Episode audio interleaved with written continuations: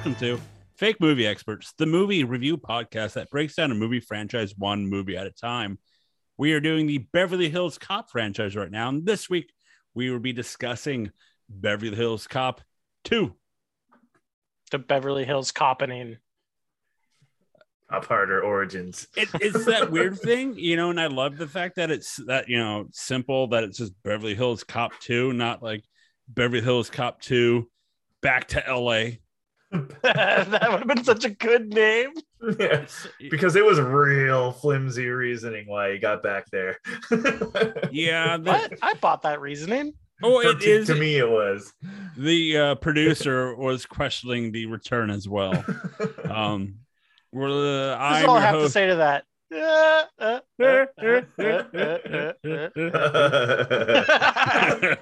yep, there it is. You nailed it. Keith. Nailed it. Uh, By 3 I'm- I'll get it. yeah, by three. Yep. Uh, I'm your host, Joseph Lustle. I'm alongside here with Ricky Marcelli. Joe, we need to talk about this. Ah, we do. I know.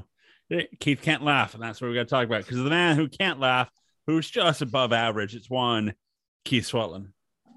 Ha ha ha ha. Why so serious? Ha, Yeah, I ha, was gonna say, are you, are you gonna do you have a bomb planted somewhere that you're, you're trying to, uh, you know, have us, uh, No, I'm Fine. just uh this dude that I knew for a week one time, like died and almost died, and then I was like, "Yo, I'm going back to LA." No, they were Well- like good. What Keith? They were like they established that they're good friends now. They Yeah, went on they established trip. that for It sounds 40 like they talked like every week. Yeah, they just, I'm gonna call up my friend from Los Angeles. I mean, Or Keith, call you're laughing, but it's the '80s. They didn't have phones they're to text not or internet to talk on. God, that was so texting so cool. it is.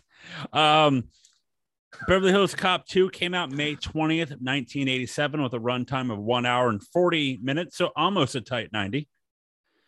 Well, a tight Uh, '90s just described as the movie didn't feel like long in parts, and I felt like this one was better than one in that regard.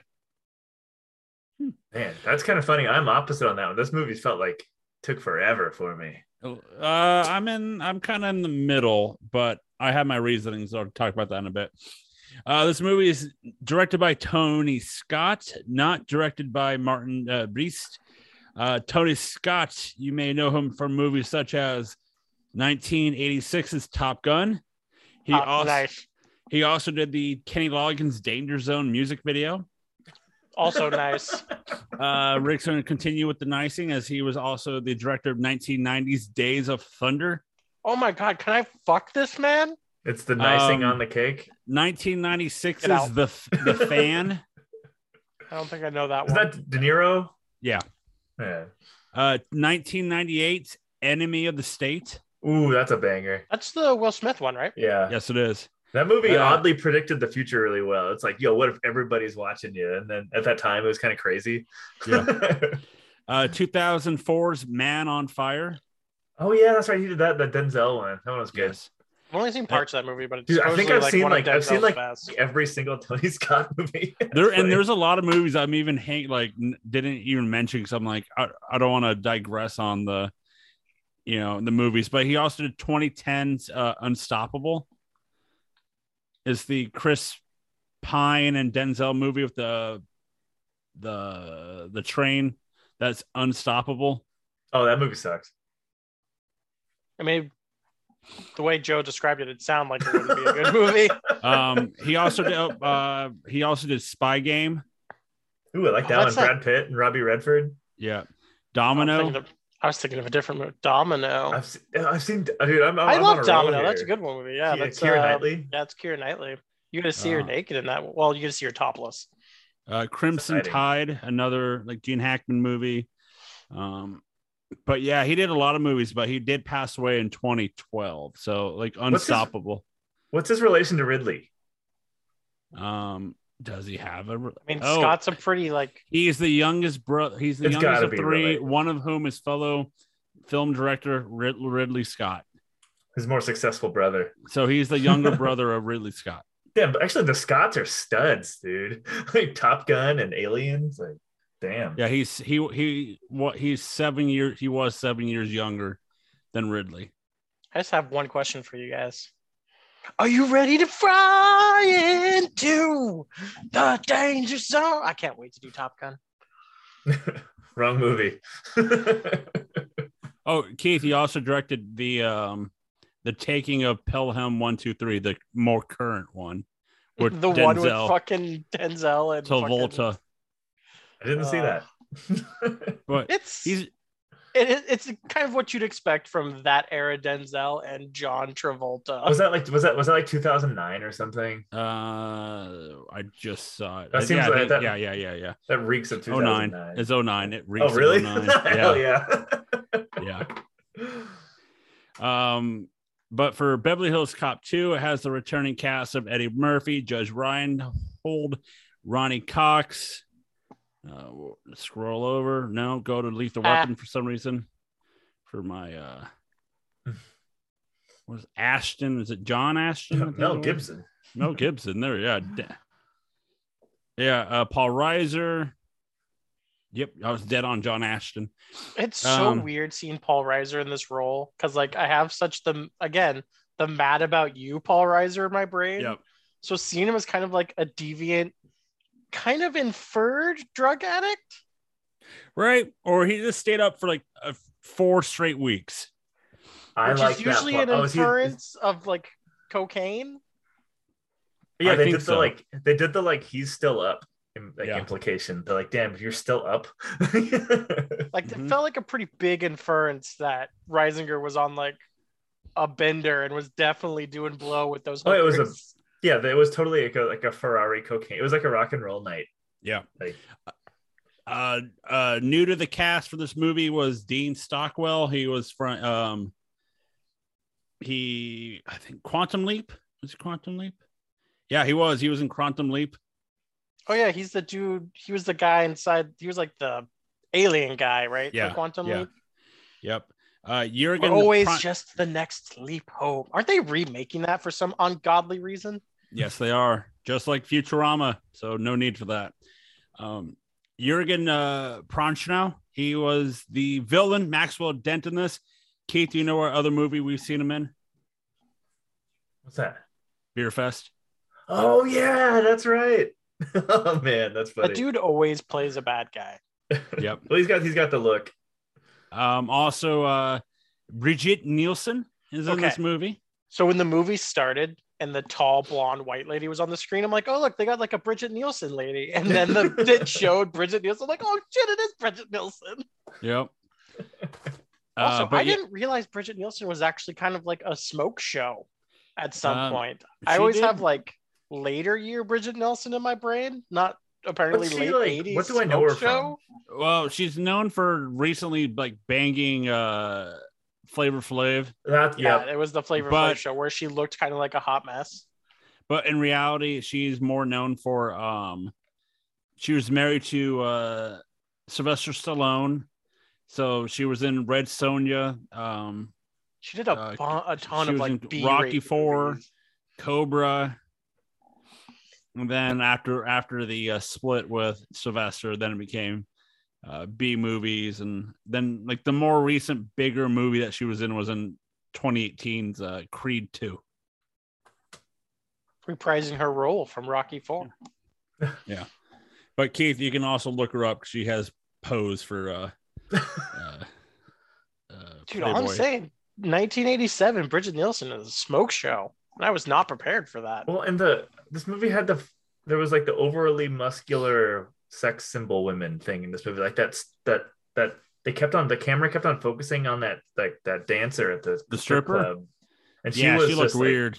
she just had like these like powerful abs and these big arms and just like Yeah. these intense eyes that she was staring holes in the camera with. It was it was it was interesting. yeah, So Uh, Keith what- is saying that he's found his power kink. there yeah, I'm is. learning. I'm, I, I learned something. I no, learned Keith- something new this week. The more you know. Fake movie experts, uh, go to we can do the creatine. That's my new thing now. I think. What about fake? What about uh fake used lube? I mean, you can use that to like make my body's like shine. You know, like for the oil when they did the lifting competitions. That'll be what I use. Oh, okay. Uh, shine, you know. Bronson uh, Pinchot was was supposed to be in this movie, but he was busy filming, uh, filming his sitcom Perfect Strangers at the time, so he did not Oh, was unable the guy able to come in. Uh, but we also we got Gilbert Gottfried in this Loved it. for, for the Dude, uh We got Gilbert Gottfried and Chris Rock, yeah. and like this was I checked IMDb. This is like Go- Gilbert Gottfried's like fourth film, and obviously it was easily like his biggest film. And this was Chris Rock's first credited film. yeah so in the last two movies, we had the first film for a Wayans brother, and then the first film for Chris Rock. So Mhm. you could argue Eddie Murphy started off some big peop- some people into Hollywood. was this after out Chris? super big. Was this after Chris Rock was SN- on SNL? um I want to say before SNL. I'm trying to look it up right here. Because Um, because no, it was after because uh, Rock was part of. He was 90, so this is when with you know Farley and uh, Mike Myers. and oh, David so Spade, S- the- SNL was after then. yes, yep, first role. Okay. which is great. It was crazy to see young Chris Rock and how Chris Rock has always kind of just looked like middle aged Chris Rock. Yeah. Right. Like Chris Rock looked old when he was young, looked and now looks young when he is old. It's very weird. He just has looked an age for a long They- time. they kind of try to make him look old in the Spiral, the new Saw spinoff too, and it's sort of weird. He's just Well, like does he, he just he just looks like I would Rock. argue he looks younger in that than he almost looked in this movie. It's he very does look. He Yeah. does look younger. I haven't seen Spiral, but I know he looks Mhm. younger because of the fact that like he worked out massively. Like he did like the Disney workout to like get like a six pack. Creatine. There it is. Uh, so uh, what before we break down the movie, what was your guys' first thought? Because I assume this is your first time watching this one. yes, I would have had no. I was one years old when this movie came out. I was. Wait, what month did this come out, Joe? Uh, Joe, May. What month did this come out? May. It came out in May. This came out before I was born. So you weren't you weren't even a year old, Keith. Yeah, I was just a fresh little fresh little toddler watching Eddie Murphy going ha ha ha ha. Keith, ha, seven ha. seven months old is not toddler. Okay, I was a It's an adult. I was in barely a fetus. Nope, not it either. I was inside a uterus. Nope, nope, nope. You were definitely out of your mother if you were born in '86. Um, I was a Reese's peanut butter cup. There it is. I was a hamburger. I was candy cane. No, um, my Keith, first impression. um, I'm Joe, we're gonna need we're gonna need to talk about him. That's I was storks and burritos or something, right? I don't know. Yep. Yes. Yep. One hundred percent, buddy. I believe just- that. All, all, Just all I like do, Santa. all I do is bust. That's all I know. Busting, busting. no, but uh, all uh, reproductive mysterious parts aside, my first impression is I watched this movie throughout the week, so I, I split it in two, which might have been a mistake. So I was kind of tired while I was watching it, I, thought, yeah, we discussed this last time how you, you were going to try to do a one, and I failed. one time. I mean, as you felt and hard, yeah. as one does, I failed, but I sp- split it in two, and it was this movie was like it had that. As soon as I saw that uh, it was a Tony Scott direction, and for some reason, like Ridley popped into my brain. They're they're nothing alike, but I don't know why. But this movie seemed like darker and more serious to me, so it had this like it had a very different energy compared to the first one for me. Is this the first one? Remember, I remember we were talking about how it was like a little more action forward than we thought it was going to be. There's not as much comedy. And this one I thought was even like less comedy forward than I the agree. first one. I agree on So that. that was a that was a bit of a surprise. I thought they would go because I, th- I thought they would try to take more advantage of Eddie Murphy because Eddie Murphy's I mean he's hilarious. I thought they just went like way more small with the comedy. Like, it was a lot of just like off the cuff jokes. Mhm. I thought Eddie Murphy was super funny in this with just like random background jokes that like I felt like he probably just was throwing it in there like off the top of the head. But I thought there was funnier moments in this one with just off the quip jokes. Like there wasn't good bits in it. And I thought Judge was like fucking hilarious through this movie with his like over the top Ooh. just completely snapped and wants to murder everyone and did kind of just murder people who were giving up to the cops at the end of the movie. I loved how he, he became like a super fan of Axel. he just became like infatuated with him. He's like, oh, I want to do the bubblegum trick. Yeah, there and there are things in the movie too. The fact of you can see like maybe the subtle change, but you don't know because the fact that with the first movie you don't know a whole lot about uh Mr. Rosewood, Billy, uh from the first one. You just think he's like a young up and coming cop. And then when you see him in this one, it's like he has a Rambo and Cobra po- movie posters on his wall. I think he kind of snapped when he killed the guy at the end of the first one, Uh, and now he now he like is hardcore because like remember that was the first person he killed was in the first movie, and now I think he fetishizes it and like he's he's gotten his taste for blood, and now he's go- he's gone completely off the deep end. the, Yeah. the classic cop story.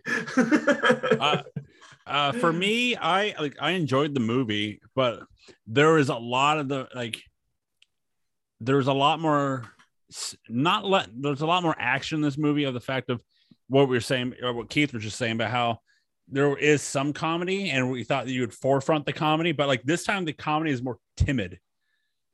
You know, it's just it's not out there more, and it's just like okay, a one liner here, a one liner there, but it's in a serious moment.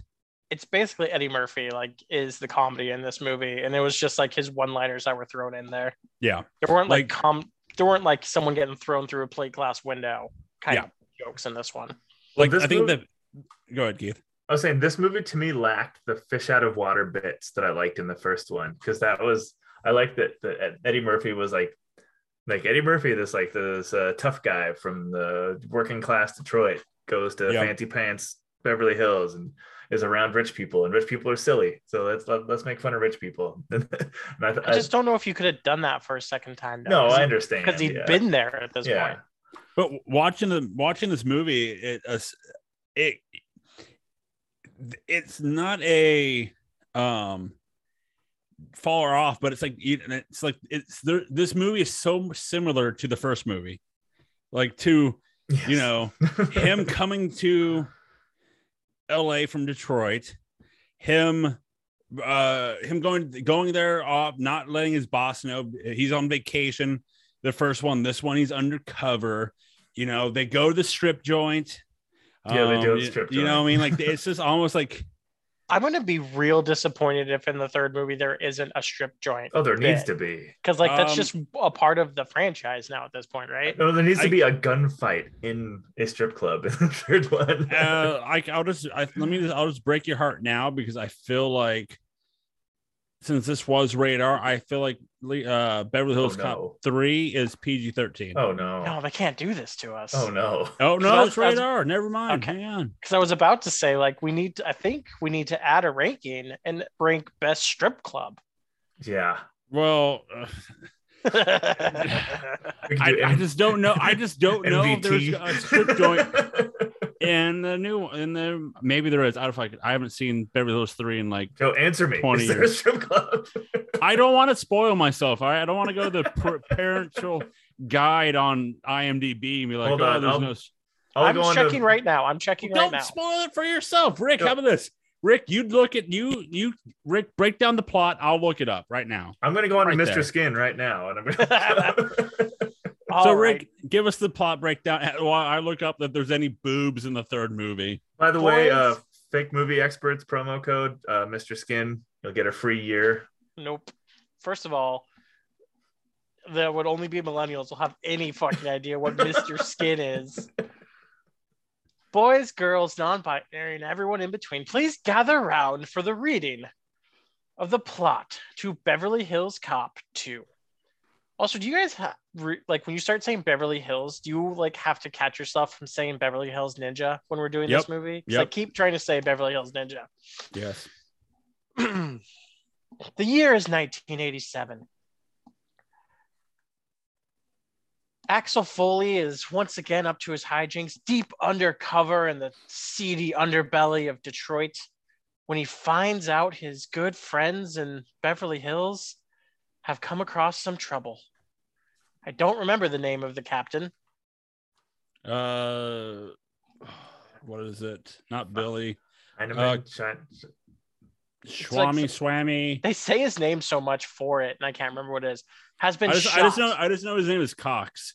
Uh, Cox. oh, I'm, it's right here. It's uh Andrew Andrew, Bogomil. right. Bogomil. Bogomil Bogomil.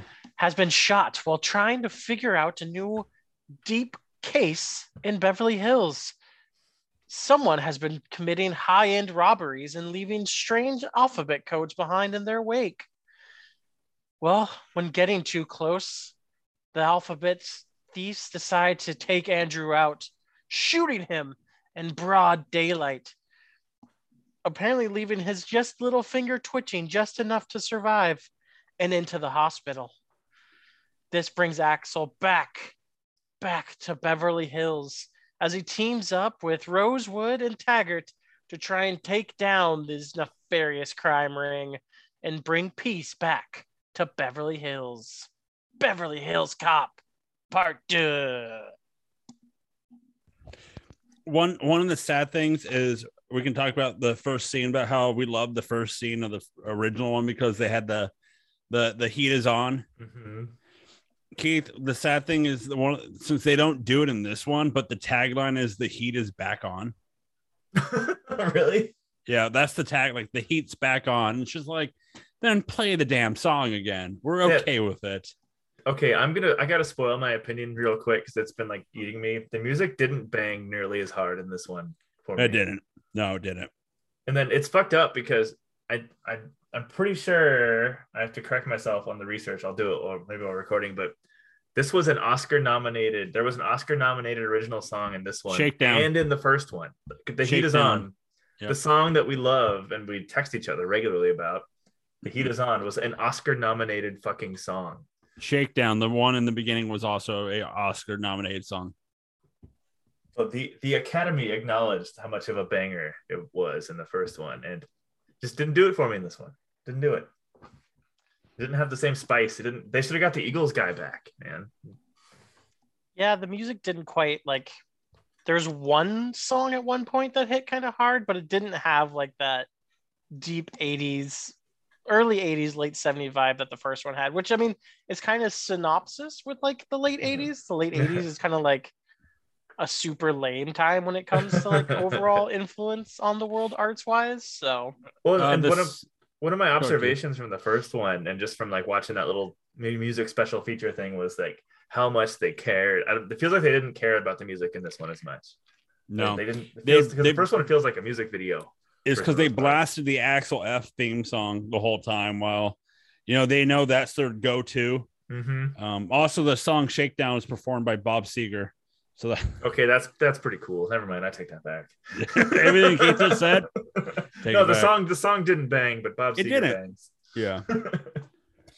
Um, yeah, you know, like I was saying earlier, like this had that same feel, that same movie. Like, but besides the gratuitous dick shot of Eddie Murphy as he's putting up on putting his pants up. dude, that was fucking hot. Like that, like I was like, fuck, Eddie Murphy fucked in the late 80s, early 90s. uh, with, without question. When did he Uh, get in trouble for getting a prostitute? Uh, I want to say I know it's early. I'll look it up right here, but I want to say early '90s. I didn't know about that story. Was he the one who got in trouble with the transvestite, or is that No, that else? was uh that was um uh what's his name from he was married to um uh oh my god uh, Austin Powers girl one no, it was. It was a transsexual prostitute arrested in Eddie Murphy's car, May second, nineteen ninety-seven. Boy, Eddie that- uh Hugh Grant I'm thinking Hugh Grant I wonder. It, it's I thought funny- he like gerbils up his butt. he No, no, that's we've Richard had that conversation before. that's Richard Gere.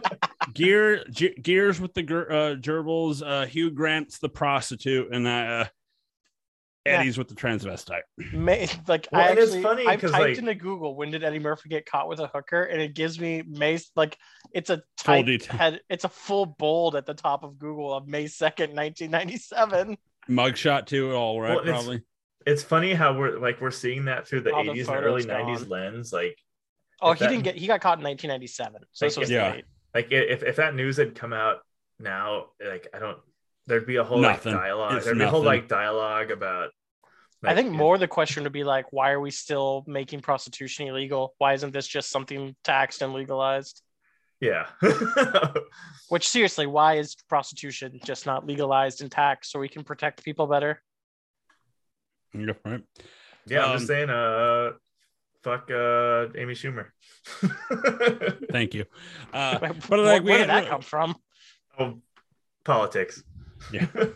we we get the uh you know the intro of him like dressing and he has a Ferrari and like oh shit and just like what is he doing here and it's just like oh he's still undercover but he's still like going against the boss's order like is is he a, does he have a new role you know what I mean like he he's just a cop or is he just ano- undercover. He's just undercover. yeah. Now he's deep, deep undercover in the first one, in this one. But it's basically like the first movie, you know, with cigarettes, which I like the good callback to of the fact that they run into the guy that was trying he was trying to sell. Oh yeah, yeah. And he, This guy's he, a cop. He does the businessman line again. Yeah. It was nice to see the business line man. The businessman line. But like like I was saying earlier, there's so many comparisons to the original movie of the fact of like, you know, we had the scene in the first one of him at the warehouse and he's like chewing everybody out because you know he's because he's trying to get to the the box. And then in this movie, it's the same situation with him um basically stealing the house for the weekend, the three days that he's going to be in town for. You know, it's the same thing. Like, hang on, the, the, the plans of building this house is all wrong. You guys just take the week off and I'm gonna hang out in this house for the week. That I love that was the bits that Axel gets in to just pull this shit off. Like he's just so confident in what he does as like a grifter that it just works. It's so ridiculous. And then he just like flashes his superpower. badge and makes up titles. yeah, those it, he he pull he pulls that trick a few times in this movie. Like he, he they just kind of do the same thing with the hotel room, but with the house in this. The house or the club when they go to the stri- when they go to the strip the strip joint and he's like, oh, the Gerald oh, Ford the- thing. the- that's Ford. Ford. Well, that's not him. No, it is him. You know, trust me. So- he just wants to be out of the house. that part kind of b- blew my mind a little bit because the way that the scene played out, I it the way they acted it and like the lines were delivered, it felt like the owner was like, "Whatever, this guy's a fucking idiot. I'll just let him in. I don't care. Whatever." I I thought the- I thought. the- Good, Keith. oh, sorry. And then like they implied that he believed him because the waitress lady is like, "Oh, that's Gerald Ford," and then I I kind of didn't like that. I wish they would have stuck with the like. Like Axel Foley didn't really pull one over on this guy; that he was just being that much of an idiot that they didn't really get, care. I, I, w- I was more thinking the fact like the guy's like, that's not him. We're not dumb. And then like two seconds later, they're dumb. yeah yeah that was the part that was confusing i was like it would have been funny if they like just humored because it would have been a play on the axel foley character if they like oh he's just like he's just doing a bit on us whatever just let him mm-hmm. in it's funny go ahead Yeah. But no, we didn't get that. We just got the oh, the he's dumb again. They literally believed him Yeah. like, For what not the, sorry just one That's more fine. gerald the gerald ford part is kind of out there because like people know what the president looks like right? Yeah. at, at that point like gerald ford wasn't president that long ago it was like Keith, I think you're really overestimating the American public as we've been shown the last, you know, six years how real stupid and uneducated the American public is. That's true. Yeah. But this is 1987 when some people kind of, you know, But also you have to remember like people didn't have the internet. There weren't photo like and when photos and stuff were posted, like TVs weren't that crystal clear. They're all pretty fuzzy. Yeah, all there was was TV though. It's like people and the president used to be on TV all the time. Mm-hmm. Yeah, but TV wasn't like readily available to everyone. it's only it one wasn't, TV a house, not like 10 Yeah. now. It wasn't like the greatest picture. Remember, it's 1987. Like, it's a pretty fuzzy shit shot. One thing I didn't like about the like one thing I was just disappointed in the movie for is we didn't get uh serious Axel Foley Oh yeah. because like in the first one, you know, he's just like when I find out, you know, to the bad guy, he's like, "Hey, when I find out that you killed my uh when I find out that you did it, I'm gonna fuck you up." And then when he has his friend kidnapped, you know, he's like, "You touch her, I'm gonna kill you." Like we don't get any of that in this movie, like any serious, you know, like he's serious about the fact that his the uh Bogomil got shot and he's worried about the daughter and him. like that's the only serious of Foley that we get. Besides, then it becomes the antics.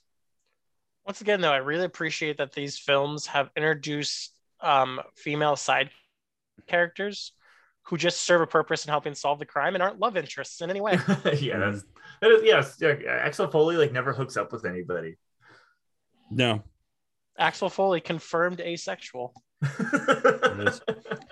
uh, for me, the uh, bad guy is like the the PG version of the Zodiac killer. I know that that that that plot line was boring to me. I, I, I didn't Uh, care for it. I'll just say it now. This this the villain sucked. Oh, he didn't like. He wasn't. He He, did didn't nothing. scare me. I mean, like Brigitte Nielsen was way more terrifying than oh, the actual Oh, yeah, like bad she guy. was. But she was Well- like she she was just like the she was like the the enforcer. She was like the scary one. She didn't like actually have any authority. Like Yeah, the whole like overall plot behind like the bad guys and how it turned into Yeah. like selling guns in South America definitely didn't hit quite as well as I mean, let's be honest, the bad guy plot lines in the both of these movies have been pretty weak. Yeah, yeah, but this, the- 87. this was like they could have had a really like, kooky plot line because with like Reagan and the Contras in South America, they could have done some like Oh, all right, Keith, calm down. oh yeah, the CIA trained rape squads. That's all I'm saying. well, Lethal Weapon comes out the same year. yeah. Um, but like the, Maxwell Dent's the villain in this movie, and he just sucked. He did nothing like threatening to be like, oh, I'm a, I'm a. Like You his whole thing was like, oh, I set up mysterious letters that they can't solve until I'm ready for them to solve. And then like the whole thing of like, oh, his name is Carlos. That's Spanish for Charles. Like, first of all, Oh god. no, it's not. No. That's not how that The- works. By the way, uh, Lethal Weapon did come out in 1987, two months prior to this movie. So, um, but like the to me, like it, the, to me, it, I think they try to play it off by having it different in the fact of Ronny Cox's character, the sergeant or lieutenant, was in charge in the last movie, but then all of a sudden he lost like all his power somehow because then we have the new Well, apparently know- everyone in the police force or in the Beverly Hills pre force has been replaced besides the three of them. Yeah. So it's just like we have the new like commissioner or whatever who and LA is a political game now. So it's just like you have to be on your top behavior and just like I think that was that was a downgrade in my book because of the fact like I love the first one, the fact that they're sneaking around and you know they get caught every time they sneak around. It's like the scream killer, Ghostface, how he gets his ass handed to every time. And in this one, it's like oh, in the first one, it's like they get caught and then you know they tell he they you know he lies, but they get tell the truth. But in this one, it's like they sneak around and they don't get caught, or when they do, it's just like what is he? Johnny Wishbone. He's playing a fake uh, uh psychic, and then he's like, oh, okay, get out of here. And then you know he makes up the big lie of the fact that he's in a what a multi-state uh investigate like task force under investigation or something. And that then the was the, guy's one like, fully that was the one fully prank that I was down with. I thought that one worked. I think that worked too, but it's just you know what I mean, like what I was saying Yeah. about how in the first one they, they were more clever on not getting caught, and this one is just a blatant like I'm part of a task force. Call my boss. We have a coked up Paul Reiser who hasn't slept for a month. Talk, you know, for two minutes, uh, less than a minute, and just say, "Yep, he's part of it. Got it. Okay, bye." Yeah, the whole part of this movie that shined was just when you had Taggart, Rosewood, and Foley together. Like the three Yeah. of them together were so. Rosewood's fucking deranged in this movie, Yep. and it's like it's easily the best part about it. We got to talk about it, Billy. I love like like he was the the he him just, I, I already said it earlier, but him just like fanboying over Axel was the part that made me laugh Well, so hard. I he, I like, did the- laughed. Go ahead, Keith. Oh, he, he did the knife trick. He did the gum thing. He like, oh, check it out. I got a knife too. he was he was Like, like yeah. obsessed with him. I I love the fact it's just like, you know, Billy has all the guns on his door. It's like we got to talk about that. You know, he uh he has the row the the um the duster in the van in his back of his trunk that he always wanted to wear, and it's just like okay, there's a Terminator, Cobra, you know, uh, type, you know, action hero. Yeah. Oh, the He's references you're like, a- bringing up. the, The- carrying so- a full arsenal in the back of his car, which you know it's so hard to break into cars in the 1980s. I know. Not no, as you put it, not enough firepower. So all the there's a lot of like action movie references in this movie, and it's weird because this came out in '87. Yep. The movies they're referencing are like not that old because he the references Rambo, and I think that was like '79 or something. Uh, Rambo was Like whenever Rambo came out, I'm not sure. but, like, Rambo was 85. Yeah, It was only two years, so it was like a year before this was That's like- filmed. that's like an action movie now, like referencing John Wick or like. Cobra was 86. so back to back in 85, 86. This came in 87. So not two years prior, you're already referencing basically two Sylvester Stallone movies. Like, Also, the that's so first. Rambo isn't like what people think about when they think about oh, Rambo yeah. either. Like that's such, such a different movie when you think about what people think about with Rambo now of like the fucking thing tied around his head and the huge machine guns. Like That's, That's three when he's when in like think- Iraq or something, or in Pakistan or something. He's in that's three. Yeah, the first the first Rambo is like it's an anti-war movie. Yeah, the it's like rest, about like it's not about like the huge action star thing. It's like a huge PTSD movie. yeah. Uh, also, the the idea when Billy kidnap the not kidnaps, he uh, steals the uh, cement truck to do the chase. That bit was probably some of the funniest stuff. It's like, do you even know if this thing has brakes? haven't tried I Haven't it yet. tried them yet. How- are you driving with your eyes shut? Are you trying to use the force? That bit got me. I laughed so hard at that part. Um, but to uh, early in the uh, show, Keith, the idea for them is that they been, became close friends after the first ep- after the first movie. So in the three years, they've spent enough time fishing, going on vacations together, getting to know each other, become close. Yeah, it was pretty well. Like how's to me, Axel they- affording? Huh? oh, how's Axel affording all those trips across the country? Oh, I'm 100 just saying it's pretty clearly that he's embezzling money from the Detroit Police Department. Oh, what's When- that when- line? Uh, what's that line they kept saying about like, like I have, like I've I've broken the law in the past. I've I, I forget the line. He kept keep- saying that he wasn't. He's he was never just a cop. Yeah, but there's a specific. They specific. had a word that- specific line. yeah, Yeah, I, I, I They they can't didn't remember. say he it, broke the law. It's more like I was like adjacent, like like law breaking adjacent or something. something it's like, like, that. your yeah. tip it's it's like your typical uh action movie when the hero is was a past vil a past criminal and like I was never always just a, a cop. Yeah, You it's know, like the, there's like Na- that It's, that it's like the Natalie. Portman song. which is that the like the uh, Lonely I'm, Island one?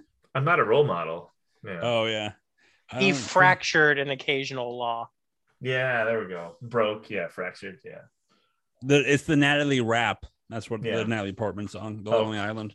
I got to squeeze in a quick, uh, motherfucker. a, qu- a quick shout out for a comedy scene I enjoyed. It was a really subtle moment, but we were talking about the strip club scene earlier, and there was a part when Eddie Murphy does the Eddie Murphy laugh at the scene, but but all of the- all of the- eh, ah, There it is. but all of the all of the audio and the rest of the strip club and the music like makes it so you can't hear any of the dialogue, so you just see him mouth the laugh.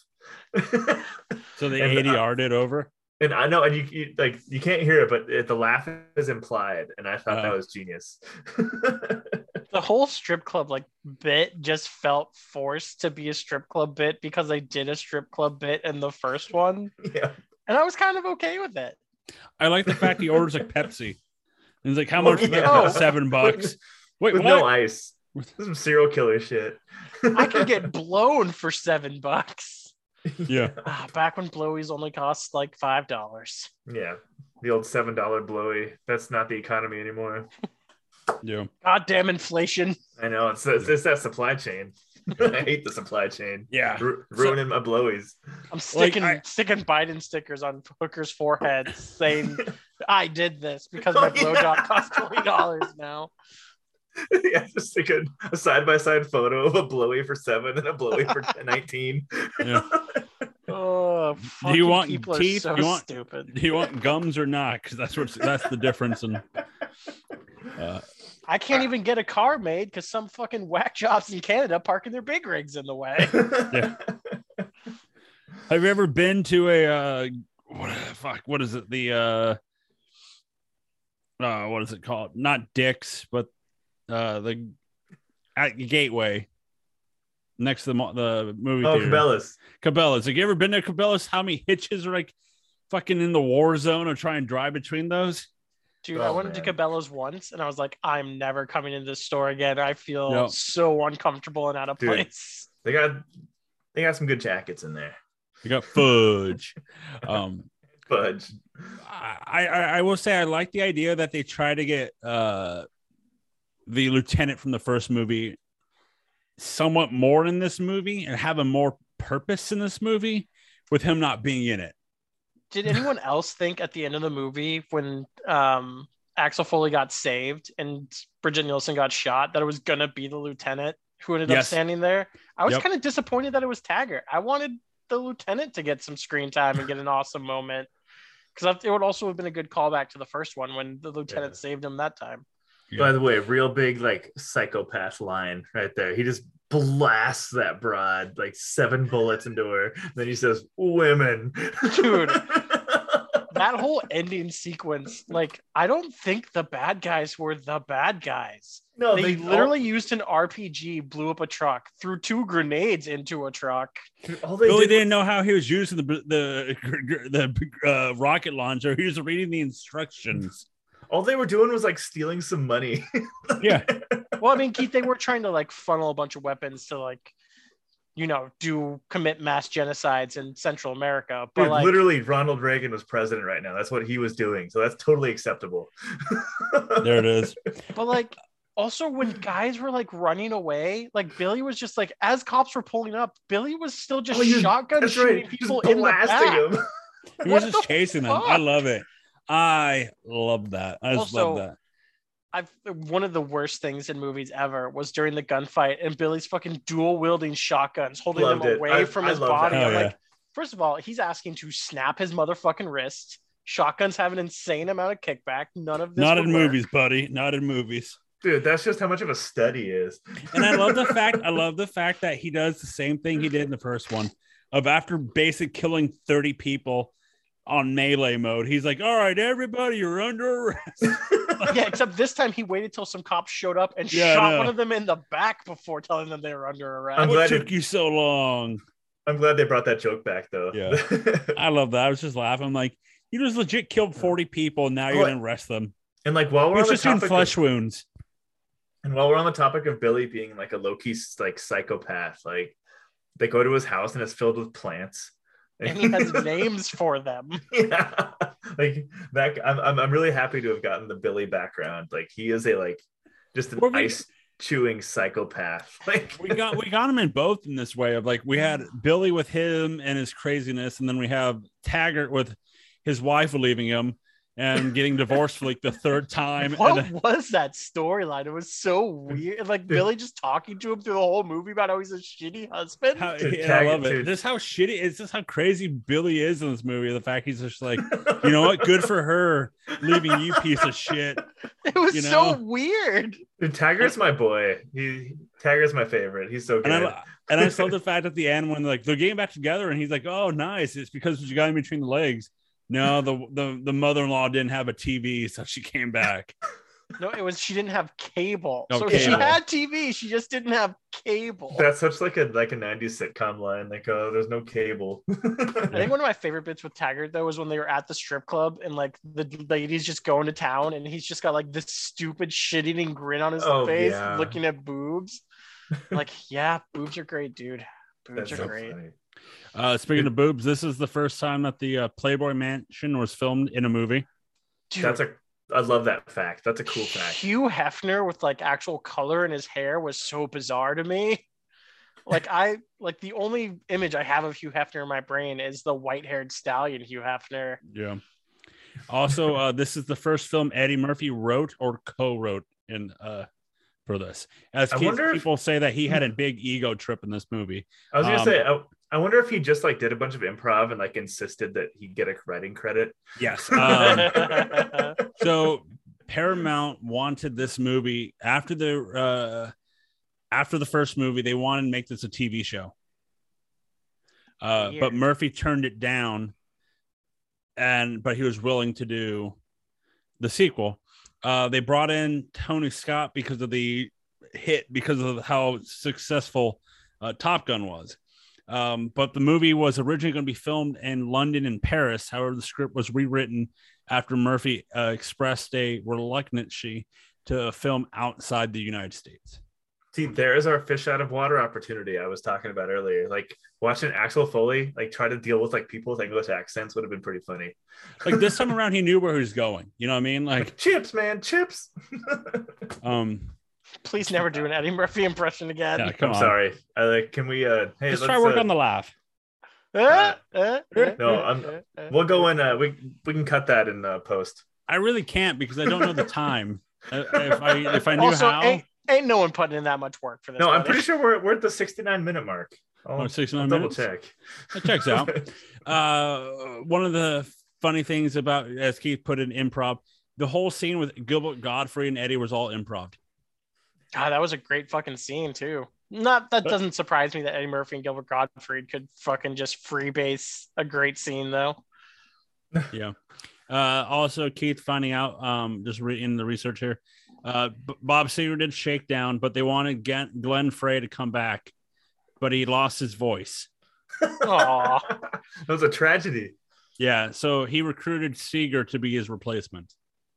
dude. That guy, those song people. Was it the same? The like, like the same songwriters, the same. I think so. Yeah. That's cool. Um, Also, during this movie, uh, Tony Scott and Brigitte Nielsen had an affair. Oh, sick, sick. So, I so mean- much coke, dude. So much coke. She was a she was a smoke show. I mean, I wasn't prepared for it. I could also be seen being pulled in by Brigitte Nielsen. Yeah, yeah. He was. I don't know. Are, I don't- know if either of you were familiar with the the Resident Evil Village, like the Lady Dimitrescu online discourse. I mean, I like am a- aware that everyone wants her to squish them. Yeah, Yeah. she was. Yeah, the big like the big like mommy fetish thing. I wonder if he like just wanted to get stepped on. Mommy, no. Mommy, no. Mommy, no. Mommy, what type of country club was that that they went to that had a gun range? It wasn't a country club. It was, Was, just it not? like- I thought it was. it was a gun club. Oh, it was just a very high end, creepy ass gun club. So, so there we go. Comparison. First movie, country club. Second movie, gun club. Yeah, I feel like the bad guys, the like the storyline didn't do it for like the moment to moment. This movie was enjoyable, but like the bad guy shit just like didn't pull me in on this. And like, the sweet for- for me. heist scene was cool. I enjoyed the heist scenes and like they are well put together. Oh, I love. I've I've got a whole ass. I've got a whole big ass note about the jewelry, the jewelry store scene because it's like a That was lot the of first scene. a lot of like video games and action movies since then have that scene. That's a very like token action movie scene, and it's it's always cool. Like there's an exact Grand Theft Auto Five mission where you like rob a jewelry store. It's like it's the exact same plot and exact same like camera angles. Like I mean, I also I enjoyed all the heist scenes, like the heist of the like money place, where the money depository was Yeah. good. Like, but they just uh, they weren't threatening, and like the bad guys gave up at the end of the movie, like two versus like twenty billion. Like there were Yeah, so right. many more people, and they're just like the back, the other truck blew up. They're like, that's it, we give up. I don't know, it's like you Billy almost wanted the bad guy. Like the bad guys almost like should have won. When you have Billy going around going Rambo style with two shotguns in each hand, you know there's Like, an well- issue there. like what action movie came out two years ago that could be referenced in a movie now like that like i don't know It was Well, it was 2020, so nothing came out in 2020. yeah there was there aren't yeah that's, that's right there haven't been movies in the last 18 months It was also just weird seeing the detective from the original CSI with that bleach blonde hair, Oh, looking yeah. as old as he looked in the original CSI in He was 1987. Uh, Paul he, he uh, gnarled me out, Paul Guilfoyle as Nikos uh, uh, Topoulos, the owner of the strip joint. It's like, okay, cool. Oh i gotta shout out another funny scene for me here Yeah. i want to call it because i keep on hinting that like taggart is one of my dudes Love him. But there's the, the scene with him at the swimming pool when Eddie Murphy just keeps teasing him and teasing him and teasing him, and he Yeah. just gets furious and falls in the pool. I was belly laughing at that shit, When- man. I love He's like, it. I told you it was slippery, which he did. That scene was pretty goddamn funny. and it was so like, oh, he's probably gonna fall in the pool.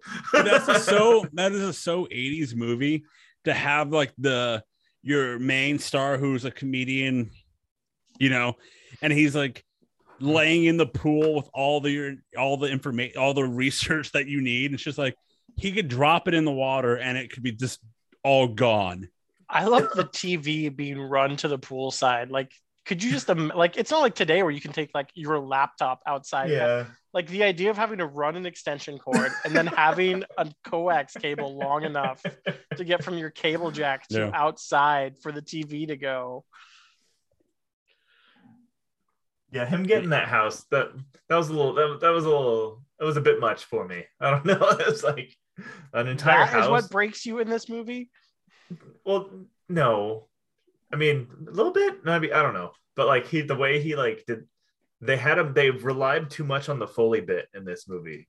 Yeah. he does. He does that a lot. Where he just the he, he just does a voice and sweet talks people. It's like his superpower.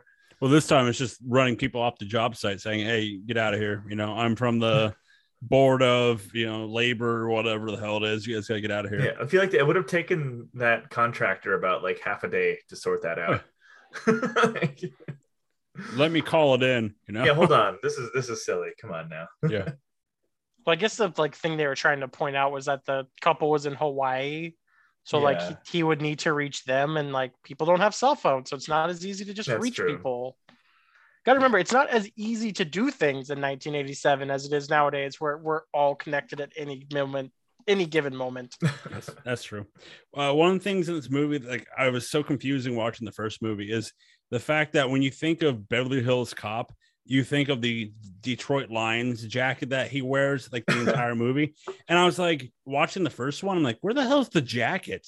And I'm like, oh, he never wears it in this one. It's this one and the next one is like the trademark for him of just wearing the Lions jacket at all times. I like the cutoff sweatshirt. I was thinking of the cutoff arm sweatshirt. Mhm. Hey, Hey man, I love those. that's a good look. it's like the boxer look. Hell yeah. Uh, no, I I I enjoy those cut off uh, sweatshirts. Leave me alone about that one, but I'm with Joe on this one. Those things are fantastic. yeah, they are. Good look. They're Probably comfy. They are. They're great in the summertime Yeah. when you still want to be able to wear sweatshirts, but it's a little warm for an art for a long sleeve. yeah, and it makes it look like you're training for a wrestling meet. Yep. Exactly. uh, but uh, I, I don't know. This movie, like I was saying, this movie is as a whole, it's like it's good, but there's a lot of things you'd be like, "Oh, that's the first one. They just did it in this way that you know. There's It feels very late 80s, early 90s sequel. Like mhm. it's not awful, but like I've seen it before somewhere. You know, I've seen it. it's kind of just there. There's, Yeah. there's, I've, I've got a lot of like positive notes and thoughts about this movie, but like overall, I didn't terribly enjoy it that much, and it makes me really worried for three. No, you should be, and you Yeah, should isn't be. three three's pretty lowly rated. Like I'm there's a reason why we haven't had a new one since 94 or whatever. And we probably, after the, seeing this one, I don't want a new one. Yeah, I'm so not you're so gonna sure say about stick four. with two. Just stick with two. Yeah. I, I, I don't even like want to watch four. well, it's gonna probably happen. Yeah. You- I, he has a new Eddie Murphy has a new movie coming out with uh, Jonah Hill. So that's gonna be weird on uh, Netflix. Oh, of course. That's not a movie. That's a TV movie. Is Netflix TV movies to you, Keith? Yeah, Netflix doesn't make movies. They make TV movies. They make webs. They make web series. They get, they get rid of TV movies after a year. Then when they have their own TV show, it's gone after a season and a half because you know people don't watch it or they just don't think people will. So like Cowboy Bebop, it's like all right, one season, call it good. Fuck you, fans. Gotta love Netflix. Wait, oh, Rick, as a as our uh, our local anime correspondent, are you a Cowboy Bebop fan? And have you seen the original? And did you like the Netflix one? Uh, I have seen the original. I do love Cowboy Bebop. It's like one of my original animes that made me love anime. Oh, it's with, a- it's a- um, It's a classic, the way I understand it. oh, what the fuck is the other one? I can't remember what it's called. Outlaw Star was like a couple of the animes that were like my first non DBZ Sailor Moon animes that got me into anime because it is like the crazy space cowboys, which of course is why I love things like uh, Firefly and stuff. I've not watched the live action yet because I've heard such like mid Mixed. reviews about it. but I'll watch it at some point, even though it's canceled already. But I mean, just like Cowboy Bebop, we'll never get a like true end to the whole story. Uh, this movie did have the highest grossing weekend of 1987. So there was It a, probably doesn't bode well Oh, for no. movies in 1987. That's probably Well- like when Last Crusade came out. um let me look it up right now 1987 movies we can if find if out Last what came Crusade out. came out and I got that other prediction of mine right, the 2009 thing, I'm gonna. imdb's best movies of 1987 all right what the hell uh, princess Oh, bride Hey, Moon- while Joe's while uh, while uh, while Lore Master is doing this, I gotta do a, I, I gotta do a quick sidebar for you guys. I think you'll appreciate. yeah I think I figured out. I think uh, I, I was. I've been talking to you guys. I want to figure out how to do Super Bowl betting. I think I figured out how to gamble in the Super Bowl with my phone. congratulations There's an app you download. It's Yeah, legal DraftKings. in Oregon. Yeah, I Yeah. did it, and I'm gonna do it, and I'm excited, and I think I figured it out. I don't know anything about what I'm betting on. Oh, okay. Like it's been legal to gamble in this state for like two years. Okay, I'm I'm over that hump. Now I just got to figure out like how to make a thousand dollars. Oh, well, that's a Oh, lot. there you go. There you go. So I mean, you can definitely lose a thousand dollars. Is that okay? no, my goal is Yeah. to my goal is to make a thousand off a hundred. yep there it is Like on the Super Bowl? Yes, he's going to do it on the coin flip he's just going to do the coin flip because Coin people flip, bet on the and coin then, flip uh, Your odds wouldn't be high enough to make. I a guess grand I, That off and I the guess Gatorade. I'm supposed to. I was talking to some work people. I, I guess I'm supposed to bet on Krupp. Krupp. Coop Cu- Cooper Kupp Yeah, Cup. to do what? yeah I'm supposed to like uh, do good or something. Get a bunch of yeah yards. probably, like first touchdown So you're over taking yard, the yeah, over on his yards. Or yeah, I'm gonna bet like that. on yards and touchdowns Keith, with him. Keith, I- I'll help you. I'll help you tomorrow. Okay. Also, thank Keith, you. there's no way you're gonna get the odds to make a grand off a hundred bucks. Okay, I want to make. I mean, you could bet on a lot of things at Keith, that once. is- I just saw somebody put like, down one mil. impossible. Okay, I saw a I guy want to make enough one to point- buy a six pack of Tall Boys of PBR There it is. That's off easy. a hundred dollars. There it You is. can, you can lose a hundred dollars. I Or can just- promise you that, buddy. Or spend a hundred million. Uh, spend a hundred dollars on just a six pack of tall boys. That's stupid. Okay. What if, I, what, if I, win 200? Then I could get double that. There you go. Uh, movies that came out in 1987 Full Metal Jacket, Ooh, Kubrick, The Princess Bride, the first movie that we did on Fake Movie Experts, Predator, Oof, Evil oh, wow. Dead, Evil Dead 2, so there's good movies. RoboCop, Lethal Weapon, Planes, Trains, and Automobiles. Okay, eighty-seven was a hell of a year. But I Lost feel like those movies Good that weren't big, Vietnam. like that's a lot of movies that are like cultish big, but aren't like big Hell- movies. Dirty Dancing, Hellraiser, Fatal Attraction, Overboard, Dude, Adventures in Babysitting, La Bamba, Dirty Dancing and Hellraiser. La, la, Hellraiser. la, la, la, bamba. uh, Running Man. Um, I'm just like I'm I'm just I'm just saying movie. There's a shit ton of movies. I'm not saying because we I know we haven't seen them. Uh, Three Men and a Baby. You know there was I there's 50 Men and a movies. And I just gave named off like 20 because I know we know those movies by we name. should totally you know? do the Three Men and a Baby franchise at some point. I. I think definitely doing- made two of those movies. They're doing another one Is that or a is it a show. reboot or is it a new one? Uh, reboot, isn't it? Reboot, I believe. We put ourselves in a weird predicament with Ghostbusters and like, do we? Because like I don't think we should because they're alternate universe things. I don't think we should have included that shitty Ghostbuster movie in our Ghostbuster watch. We needed Take to. take it out. You take it out and redo the rankings. No, because we committed to it on that one. But now, like, we're it's the question of like, do we commit to like Well- quasi movies that are a part of films? as I was looking into Ghostbusters today, I guess there's rumors of a TV show now happening, not a movie that yet. I mean, Yeah. I'm totally fine for that. I'm all about prestige TV and less about movies nowadays. We get better prestige TV. Yeah. Um, is there anything in this movie that you guys did that you guys did not like? I already complained. Of, my problem was that the music wasn't memorable. Like the music was probably good, but it like it didn't stick with me like the other movie did. Like I think that's just kind of the movie altogether. Like, it's just to use one of some people's favorite heels in wrestling right now. The movie is just kind of mid. Like, it's like it wasn't bad. Like, you don't come away from this movie and be like, "Well, that was a piece of shit."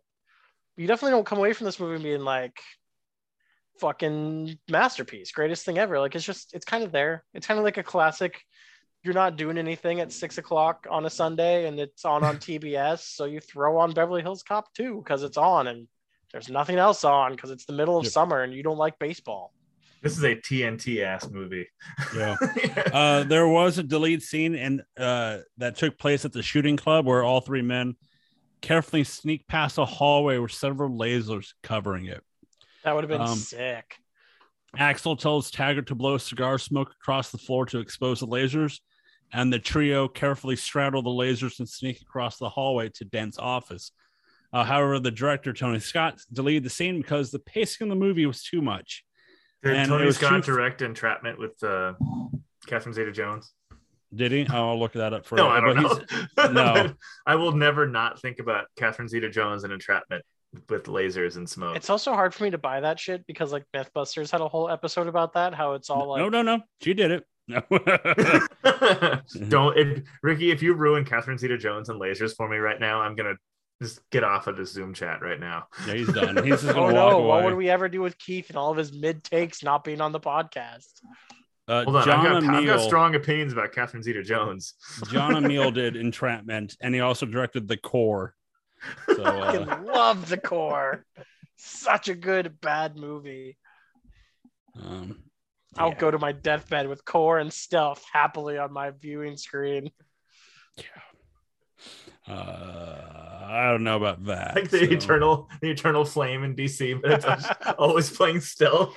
stuff. Yeah, Everyone else is mad, but I'm just like, fuck yes. They have some like so- they have some solemn soldier with a rifle over his shoulder standing over your grave, just like clicking rewind. uh, I did like in the movie that Axel introduces himself as Richard James, or known Oh, yeah. as as yep, yep, yep. Rick James, uh, who Yeah. uh, helped produce the 1986 uh, Eddie Murphy's 1986's album. My girl likes to party all the time. Party Hey, that all the slaps. time, I'll tell you that right party all- now. I mean, yeah, there's nothing wrong with my girl likes to party all the time. Dude, the, I was watching the. I, I was excited for Beverly, Beverly Hills Cop too because you were talking. Your album it reminded me of it. I was watching the Johnny Carson interview with Eddie Murphy, like right, like for promoting this movie. That was some cool. It was a cool footage because Eddie Murphy was so good at making this movie sound like big and crazy and exciting.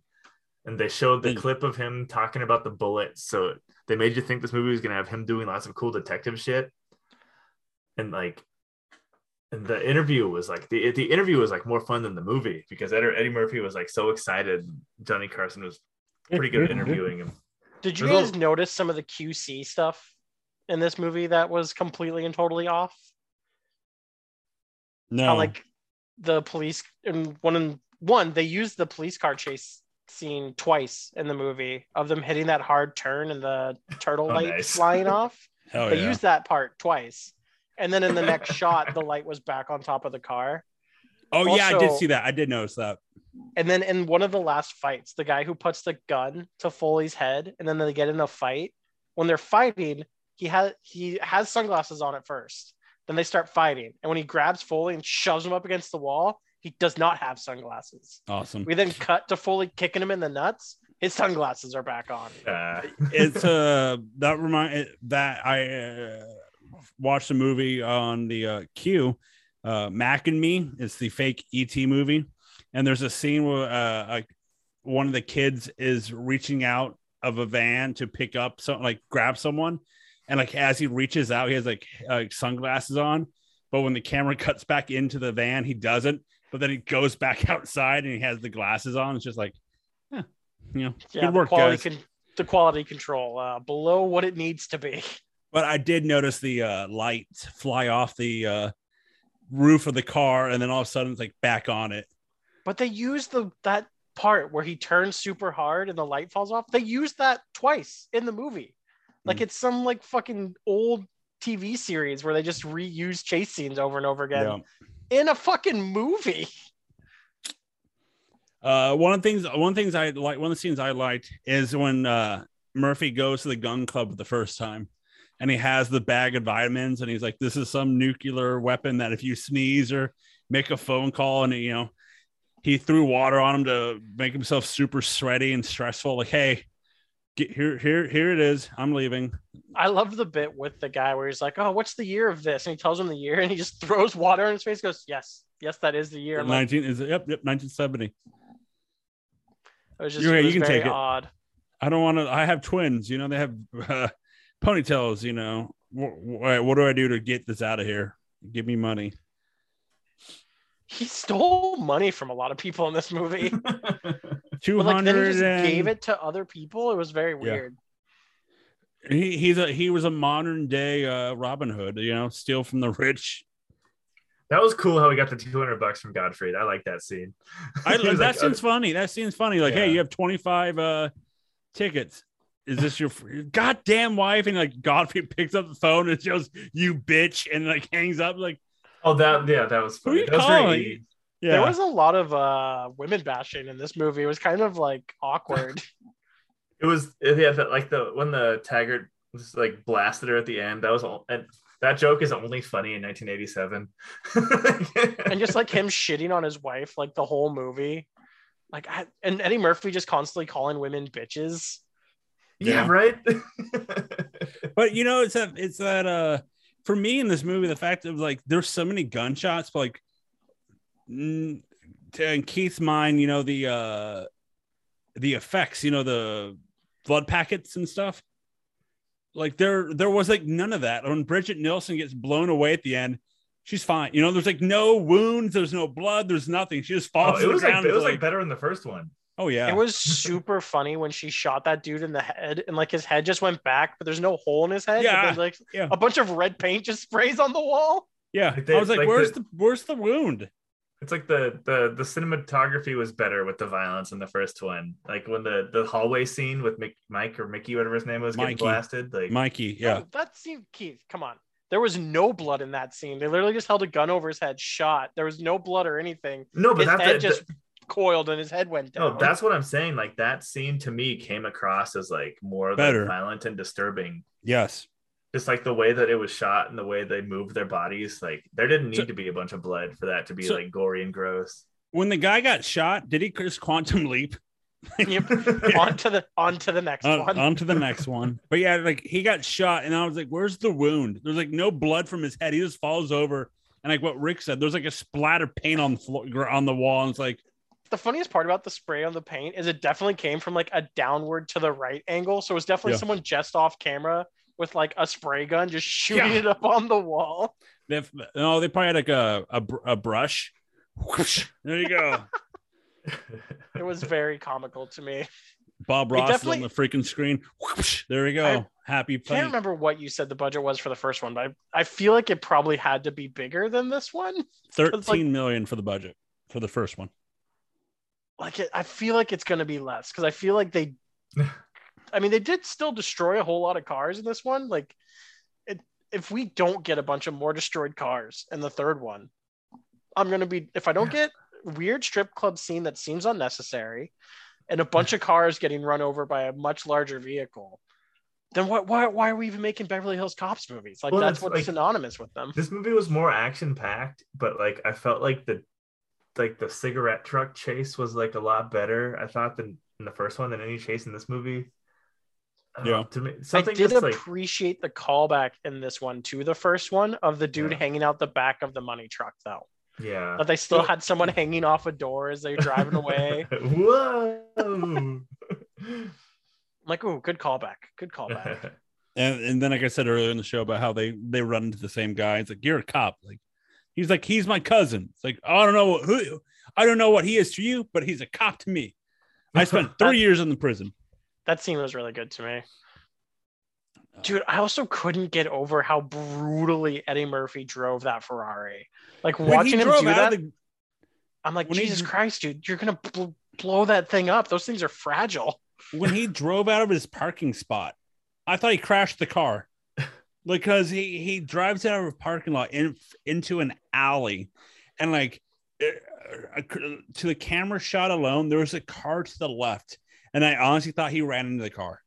Like it had it had to be like a pinpoint, you know, right turn for him not to miss the the the car or the uh trash you know bo- all the trash cans out there and shit like that it's just like you know, It's also funny to me when they name the price of that car and they're like, that Ferrari cost sixty-three thousand dollars. I'm like, my truck cost like fifty-five thousand. It was that's fifty not that much thousand. money. It was even Yeah. less than you said. no, he said 50,000. fifty thousand, then Eddie Murphy corrected him. Oh, yeah, yeah, yeah, yeah. it was 63, but he talked it down from like 69 or something. And then I'm just like, God, my fucking truck I bought two years ago cost like fifty-five. That's so and then funny. Paul Reiser, you know, on his Coke bins.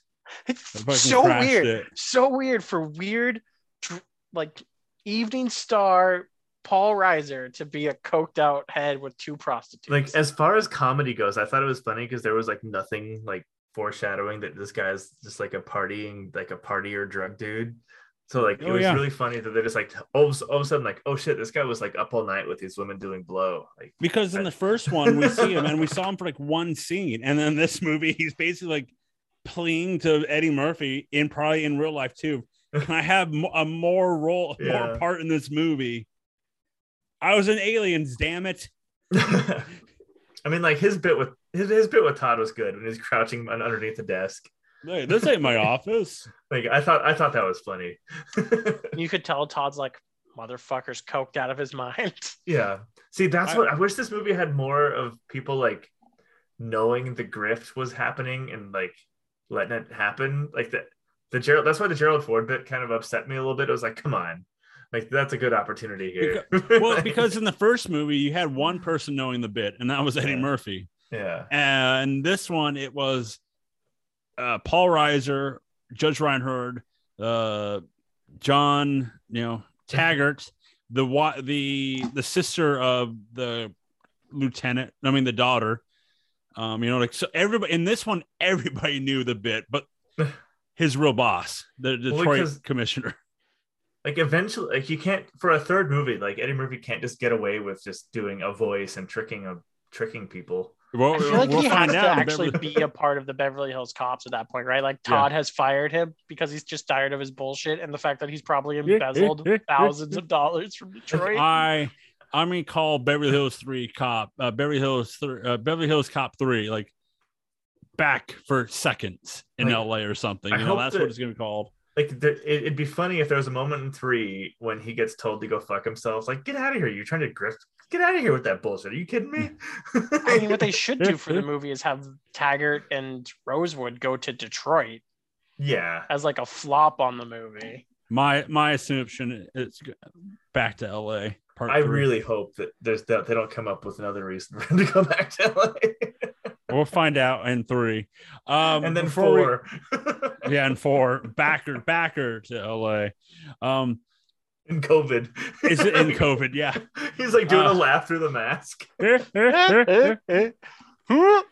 They should have Foley be an anti-vaxxer. That'd be pretty. oh, funny. good God! You already got Dave Chappelle being one. All right.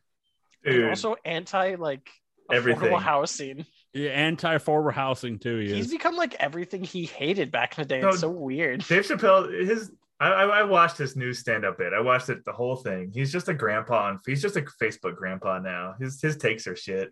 I mean, it's almost like it's not always race that corrupts people. It's kind of like it's just Yeah. copious amounts of money that make people terrible people. Yeah, it's like Yeah. yeah, he's he's he's, he's just a jerk now. Too much money and time. So let me ask you guys this: Is the comedy, or we can put it to the awards? Is the comedy better in this one or the first one? For for now, what which movie do you guys think was funnier? I think I laughed more in this one with just Eddie Murphy's off the cusp jokes. But there wasn't like any actual bits set up. It was just because of Eddie Murphy one liners. I think I laughed more. I laughed. I think I laughed more in this one because of the fact that it wasn't just Eddie being the comedic part. Judge Reinhold was funny as hell in this one. Um, but um, I th- yeah, I, I think that this the this movie, yeah, I- like the jokes are maybe a little more dense, but I thought that they, the first movie was just so much more charming for me with with the humor. Like I, it was just, it was because way they actually more- like set up bits and like actually had like comedic timing in it instead of just like one liners or a fucking insane dude. yeah. the first one had Serge. Yeah. Um, this one did not. This one we got Gilbert Gottfried. The There was Af- nothing. uh, There was no the nothing. There was nothing duck. close to Serge in this one. yeah. They didn't. They cut back on the gay jokes. There was no real gay jokes I in this know one. that's, that's probably that's probably good.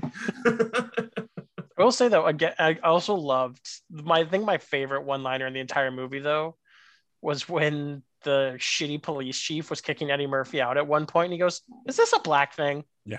Oh yeah, he that like fucking That got me. That was He- so funny. and he like winked straight ass at the camera when he did that Yeah. joke. It's like, God, yep, wink. Um, so the budget, Rick, you uh, was thirteen for this one, uh, for the first one, and you said, what do you take a guess for this one? I thought it'd be lower just because it felt like it had less polish on it. But it probably ended up being higher because they used stuff like the Tony Playboy Scott. Mansion and shit, and like so it probably cost more money. Uh, well, I'll just say this: uh, Eddie Murphy's uh, gro- uh, con- uh, budget for his eight million, so I'll give you that. It doubled from the first one. Uh, the budget for this movie was twenty-eight million dollars. Dude, eight million dollars in 1987. That's an insane amount of money to do a movie. I'd retire if someone get if someone wrote me a check for eight million dollars right now. You said that last week with four million. sure, yeah, I did that too. Fuck. so Keith, your price range is four to eight million, and you call it good. Fucking double. Dude, inflation, it's a bitch. Yeah, it's that damn supply chain. I'm gonna stick a fucking demand. Biden sticker on Keith's head and tell him that he did this. Yeah, I did this. Got a blowy. Just Teeth in this time. Got it, Keith. Oh, Um, let's go with the gross. The domestically, this movie got 153 million dollars. isn't that like half of what the last movie got? Uh, domestically, the first one got 234 million. So almost half. Yeah. Uh, internationally, it got 146 million. So worldwide, almost 300 million. I'm so confused by how well these movies are doing internationally. Like it seems like such an Americanized movie for it to be doing so well internationally. Yeah, combined. I guess it's with just the- because it's Eddie Murphy and he's such a big star. it's I probably think it's 'cause Judge Eddie Murphy's on top of No. the world right now. Or Uh, that- at that combined so far internationally is about 222 million with the first movie. So combined. Uh, Keith, do you have any um ghost of uh Ebert? I do. This one's interesting. So I, I, I even took I even watched the old Siskel and Ebert YouTube clip of them talking yeah. about this movie. Hell yeah. And boy, they those two were fired up. They hated this movie. It was interesting. So I, I think the, the paragraph I'll pick here, do a little reading series for us. So in the previous paragraph, uh, Ebert goes on to praise Eddie Murphy. He's like, because this is, see, he's saying, I mean, basically, Eddie Murphy is one of the best. He references Golden Child in 48 hours. But then in the next paragraph, what I don't like is the unstated assumption in Cop 2, Beverly Hills Cop 2, that Murphy is funny by definition and that anybody who gets in his way is a fool. Maybe Murphy should study some of those old I Love Lucy episodes where Lucy gets into situations where she can't handle. She's up against a snooty head waiter in a stuck up restaurant, let's say. What does she do? Scream at the guy? No, she always finds a way to deflate the guy simply by remaining true to her own character and insisting on being treated as a human being. So I think that Ebert and uh, them brought up a kind of a funny point that every time Eddie Murphy runs into someone, they're always an idiot. Like that is, and and that bit kind of got old for them. And I can appreciate that a little bit because that's that's a little bit I was talking about earlier. hmm So I mean, me and Ghost Ebert were on the same page there.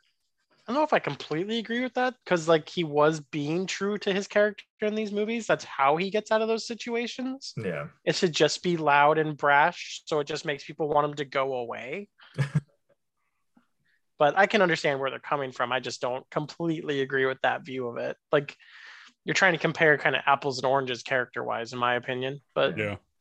But that's the thing with about Eddie Murphy is that he has the gift the gift of gab to talk his way out of every situation. Hell, he does that in uh, he does that in 48 hours. Like that's his that and um trading uh places. You know, he talks his way out of everything. You know, that's the thing Eddie Murphy is, you know, basically known for. I kind of well- hope that Eddie Murphy pulls off this career resurgence and we get some like later year good Eddie Murphy gold because like Oh, I want Eddie like- Murphy back in my life. he's incredibly talented. Like he's very, he's very good. But Yeah. yeah.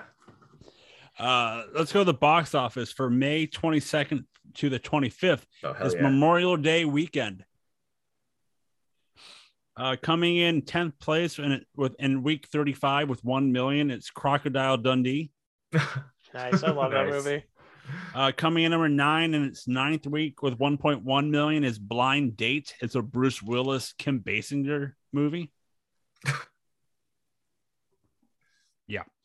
Uh, coming in at number eight in its 12th week with 1.2 million, Lethal Weapon. Uh, coming in how number many? s- Wait, which week was that on? 12th. Jesus, still getting to seven it. figures in its 12th week. That's pretty good. Uh, coming in number seven in its 23rd week with 1.3 million, Platoon. Oh, nice. coming in its first week with 2.5 million the chipmunk adventure I don't know that movie. Is that like Alvin and the. Chipmunks? Is that a I- cartoon? It's gotta be a cartoon. um chipmunk adventure yeah it's a yeah it is a uh cartoon of alvin and the chipmunks Wow. Okay. I do. Uh, I mean, I, I won't lie. Big Alvin and the Chipmunks fan back in the day. I don't think I realized that that movie was that old. Damn. That's a. I've, I've got a quick Alvin and Chipmunks thing to talk about. So when the you, you that was lost my first that was my first to experience of seeing an actor like openly speak about a movie that they were, they were in that is shitty and admitting it was shitty. It was really David Cross was talking about when he was in how the Squeakquel, Alvin and the Chipmunks, the Squeakquel. Oh, the new live action one? It was a live action one, and he went on to like Jimmy Fallon or whatever, whoever Conan or something back in the day, and he was like, "Yeah, this movie sucks. Don't go watch it." awesome awesome uh coming number five in its second week with 2.8 million the gate um it's a horror film about two young boys releasing demons For a second, I was thinking it was that. johnny depp Uh, one The Ninth Gate. That movie rules. the ninth No, Gate, yeah. for some reason, it popped into my head the Jennifer Lopez one. the the Shit. cell So That that's what it is. with Vince Vaughn. Um, coming in at number uh, four in its second week with 3.4 million. D'Onofrio, not Vaughn. Before we get roasted by the. Oh, Oh, Vaughn's in it too. Is Vince Vaughn in it? I Yeah, thought it was just is. D'Onofrio. Vince Vaughn's the cop in the movie. Yeah, I thought it was like one of his first roles. D'Onofrio is the uh, He's the psycho. he's the psycho. I Uh, ta- I take back my apology, you assholes. There it Don't- is. okay, don't know. Joe, we need to talk about this. Yeah, we're going to. I love Uh, number four was Ishtar. Um, it has uh, Warren ba- uh, Warren Beatty and Dustin Hoffman. Uh, two lounge singers get booked to play a gig in Mor- uh, the Moroccan hotel, but they're pawns in an international power play by the CIA. That sounds like a movie where they do blackface. Well, uh, I'm gonna go. They don't. Oh. I, I hope not. I don't know. Well, Keith's gonna watch it. yeah, I'll, I'll find Um, out. Number three in seventh week with 3.6 million is The Secret of My Success. It's a uh, Michael J. Fox movie. Uh, coming in number two in its first week with 6.7 million, Ernest Goes to Camp. Oh God, the Is that Ernest the- movies. Is that the first one? Um, like they're in the Ernest movies.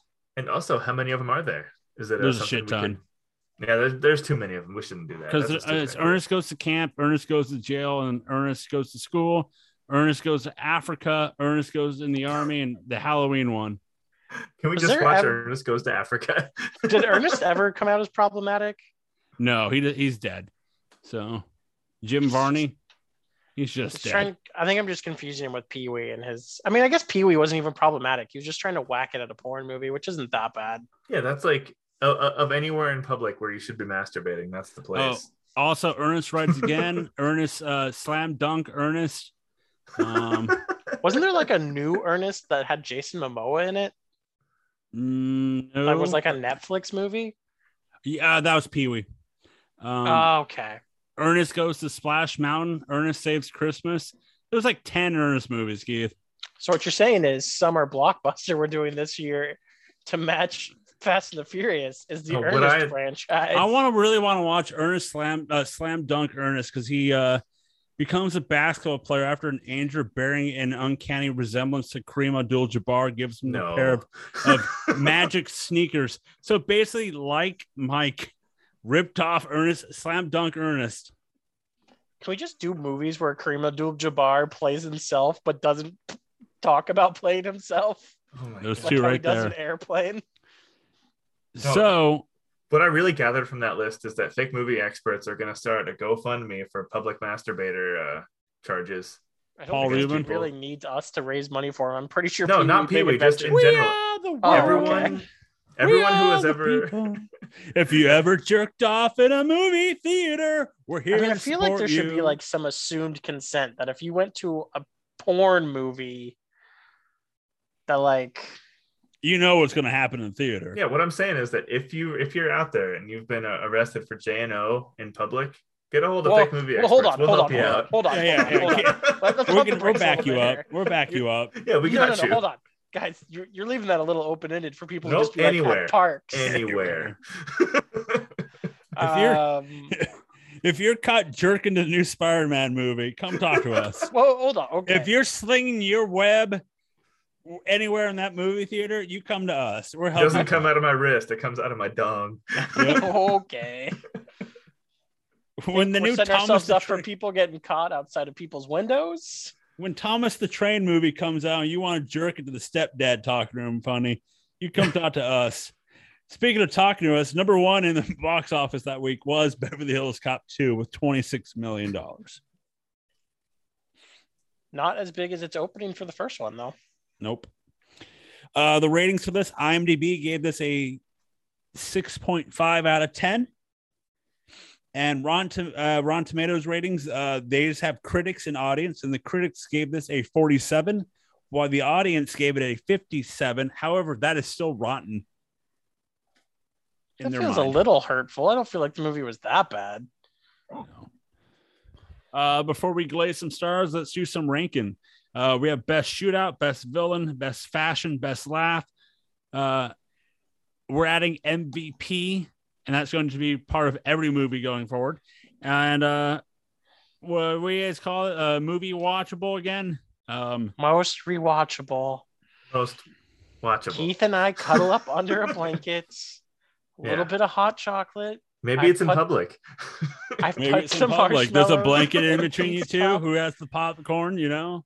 Keith and I Sure. are passing marshmallows back and forth in our mouths, and we're trying to just enjoy a movie. yeah, there's we got little mini marshmallows and we're spitting them into each other's hot cocoa. I'm sorry. I'm so sorry. Let that one hang. I'm You so guys are also using our the use lube, which you can go to uh, uselube.com and with a uh, promo code of uh, fake movie experts for a good 5% off. That's right. You heard it. 5% off uselube.com. Um, let's do a best shootout. First one, we had the ending. So this one, it's the ending again. Uh, which one was better? This one or the uh, number one? I guess my question has to be how we're quantifying that. Because I would say, from a pure action standpoint, the second one was better. But if we're looking at it from an action comedy standpoint, the first one is better. I think So, the like- first one's better. I like, so, like, are we just going to go full, like, what needs to be in the action comedy? Because this is what this is mm. supposed to be. No, I, the, just think the best first shootout. one. I'm gonna go first one to me because the first one felt better. It like the scene, the big silly mansion at the end with the, the joke bits, and they yeah, I mean that's the comedy part. And they kept on, and the, yeah, I don't know. the Because first, if we're gonna stick to it's an action comedy movie, then the first one because it actually had some good comedy bits in. Like I didn't really like like the whole joke of him like undoing the RPG and then or missile launch whatever the fuck it was and actually firing it and blowing it up wasn't that funny. just just like killing a person. multiple people, Keith. Multiple. and then like the like hordes of people just giving up to two people felt super weird t- to me so i the more i think about it actually i think just full out the first one's better it made more sense as an overall gunfight okay. Uh, and, and the first one had the tension. Like I felt like they were in more danger in the first one.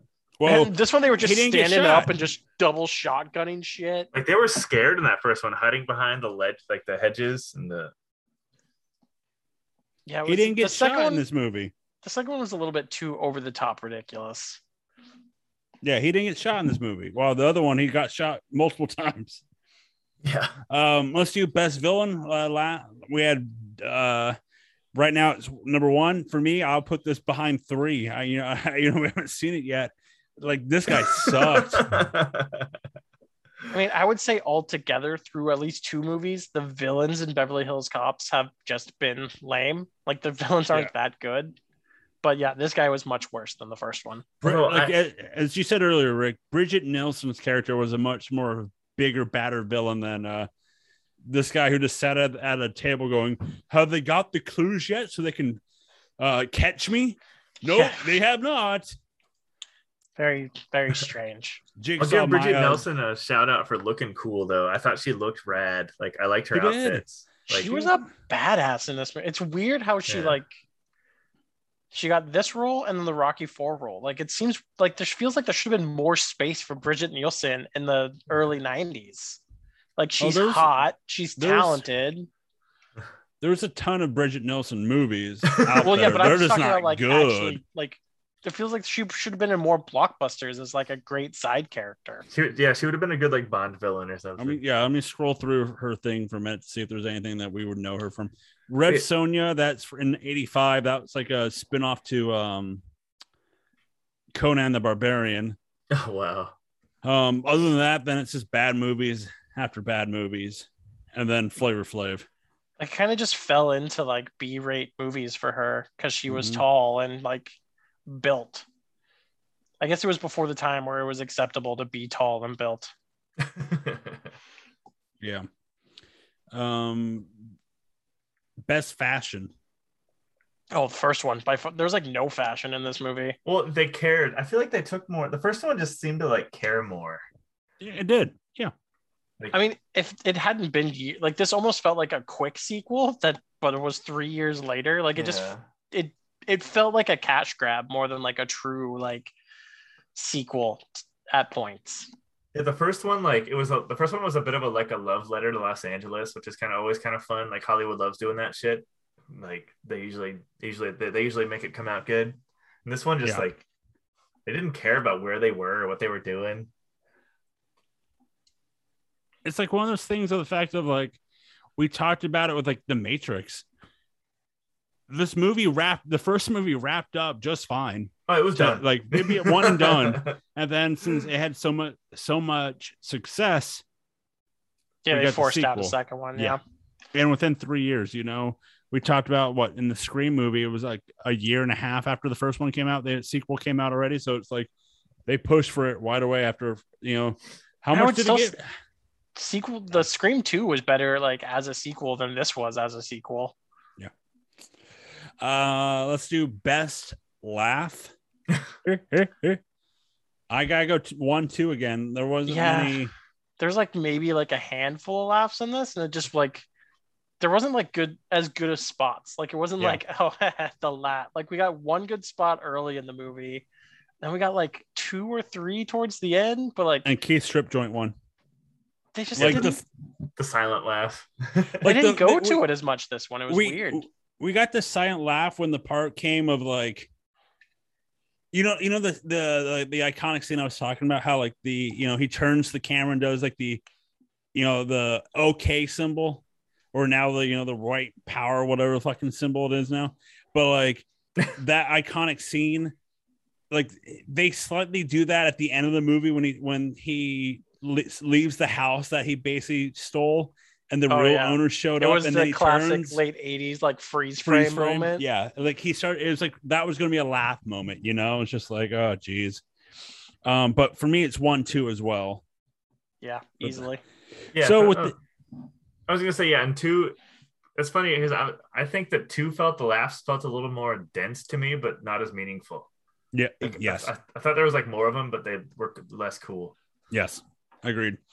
Uh, now adding to the franchise, we're doing MVP, and I assume in the first movie it's just Eddie Murphy. It, it'll be Axel for the first one. So in this movie, who is your MVP? Who's going first, Joe? I'll, I'll go first. Watching this movie all along, I was I Billy. Billy was my MVP. Um, just because of the fact that we got more character development from him, and I was and about how insane he is, and how, as Keith put it, he wants to be Axel Foley in L.A. Um, he's just a fanboy.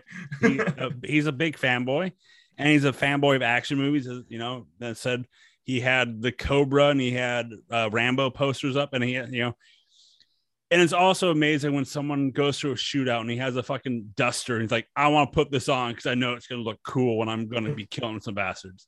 So Even my Cobra. MVP, Even Cobra's psychopath shit. Because I don't, I, that movie had to have come out like no more than three or four 86. years. 86. A year, one year before that. That's Yeah. like my favorite movie fucking ever is The Eternals. Well, like- we know that. Christ. There it is. He got it in. Hold on, I baby. Uh, that wasn't an unintentional reference, although it's Yeah. it's always on my mind. But like always. That's so weird that a movie would reference a movie that came out so recently. Well, Keith, like I said, he had a Rambo poster and a Yeah. Cobra 85, 86. So it's there's so weird. Yeah. so who's your guys' MVP? And don't we don't have to, you know, make it part of the unless it's the same guy. Uh, I mean, to me, it was Judge too. Like he carried like a big part of the second half of the movie, like just snapping and like the car chase bits were funny. Yeah. Uh, the Duster stuff was all funny. For me, it was Judge as well. He really like. Don't get me wrong, Eddie is still the star of this movie. Yeah. But like, Judge saved this movie probably from being atrocious. So as as we're talking about this, I'm realizing that one of the, my problems with too is that they never like a sequel's supposed to elevate, kind of elevate and raise the stakes and situations, and like Axel Foley just kind of stayed the same. Yeah. And so my MVP is Taggart. Yeah. He's like he's such a good he's like a straight man but with a dark side, and he cracked me up. Like he was so funny with his falling in the pool and his like 1980s silly sitcom line of women, right? As he just like Women. blasts this lady with many bullets, just murders her. so he he cracked me up. I liked him in the first one too, and he's such a he's he's clearly so like tightly wound and has like he's got deep issues. like, they both do, Billy and Taggart. Well, like as you said, Keith, like this movie alone, you know, it should raise the stakes. And they did Mhm. via the fact that they basically the raising the stakes is shooting the their old, you know, uh, a close friend. you know, and this time he survives. Not like the first one where Mikey dies and you know. It was so weird for him to survive that, especially with like the cutaway scene they had of like him just laying there in a pool of his own blood, that what- one finger creepily twitching. And, yeah, the- him and surviving also- never paid off. It like never meant anything that he survived. That's why like Yeah, it should have been him coming back to get the final shot Yeah. on Brigitte Nielsen. It was so They just- weird. they just have him show up at the end going, Hey, you're the new boss. Like, yep, I think so. but like the also one quick thing when did the wind back window explode because when the, when the when the cop gets shot and then he rolls over the car and he's laying on the ground twitching they pan over the car and his back window is blown up I would assume Unless- it's just like one of the bullets Yeah. went through him and through the I don't know. It was yeah more QC problems, honestly. yeah speaking of qc problems let's to uh, movies as it's a watchable rewatchable some whatever you guys call it I hate you. thank you We're And like almost a year into this. Hmm. We're like you know what, Joe? I'll Yeah. take it. thank you What's the what's the most hot chocolatey QC moment? is it one or two Oh, it's one. Like Yeah. I don't think I ever need to watch two again. There's No. nothing memorable about this movie. No, I, and yeah, I, I, I never need to see to see. I never need to see two, three, or four again. You haven't seen three Seen or four. four yet. I, I oh, I know. you know, I, I it's one of those things I hope Keith like for some reason loves three. Like yeah, for all of a no like, reason. wait a minute, you guys, you guys, you guys. It's gonna be a bad movie that he when we when we when it's gonna we be his new Fast Two. when we rank the movies, Keith would be like, "All right, hear me out. Three is better than one, and I can tell you why right now."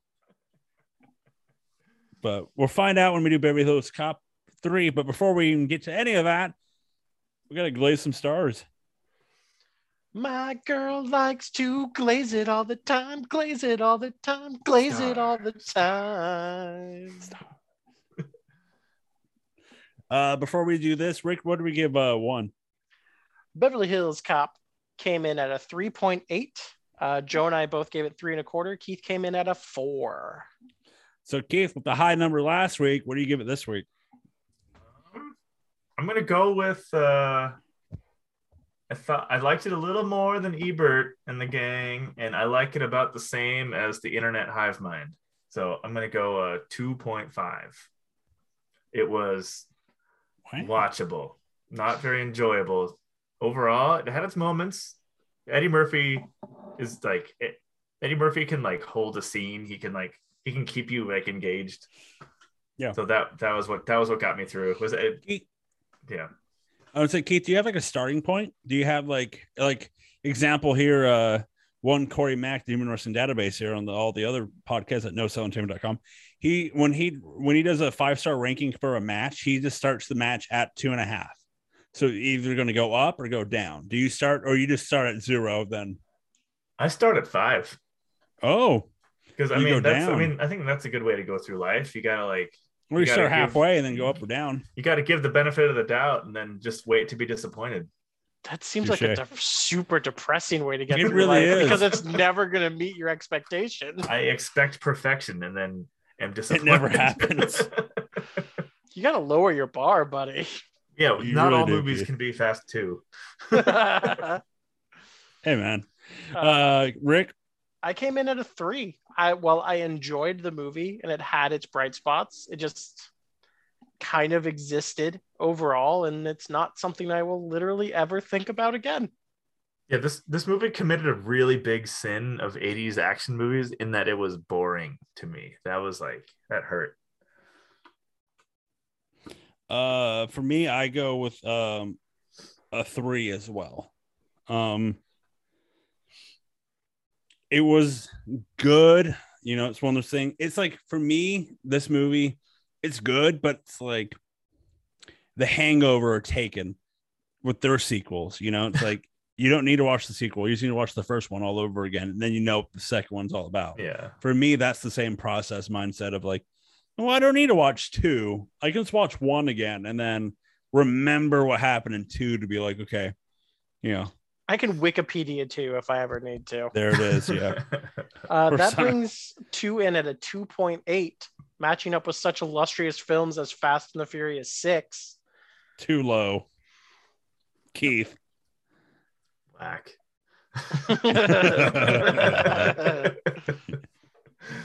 this also makes Beverly Hills Cop 2 our lowest rated movie so far of 2022. okay. So we've actually started off the year pretty well. We are Yeah. seven seven movies deep, and our lowest is 2.8. I know, like this movie was entirely watchable. Like I It, got it- like that's the funny thing. It's like it's not a it, it's not a bad movie. yeah. It's No, a it just kind of mid existed. movie. Yeah, it's, Yeah. it's there. Like it's there. Which which Just to me, like we've been watching so many movies for this podcast over our time doing this podcast. And like I've gotten to the point where I really want my movies to be either spectacular or like spectacularly terrible. Yeah. Yep. So like and anything in between is just like miserable. Do you want to know how many movies we've watched for this edition of our expert movies? Oh, I'm excited. We're at 42 movies now. Nice. Yeah. And all of the movies that are between like two and three, just fuck them. But see, fun, Keith, it's funny you say that because the first franchise we ever did, we started off with the fifth highest rated movie we've ever done with Predator, but then we did Predator 2, which was a 2, mm-hmm. Predators, which was a 2.3, and The Predator, which was a 1.3. Hell yeah. See, that's fun.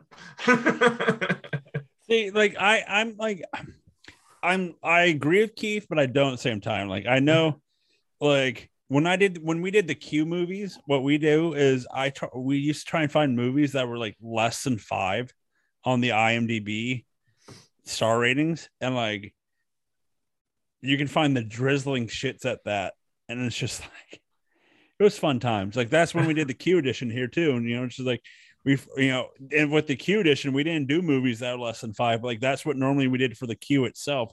What we did was we did for every 10 movies, eight of them would have to be less than a five or close to a five or you know 5.3 whatever. And then the ninth movie was a nick it was a keanu reeves movie. And then every 10th movie we had to find a movie that was less than a two.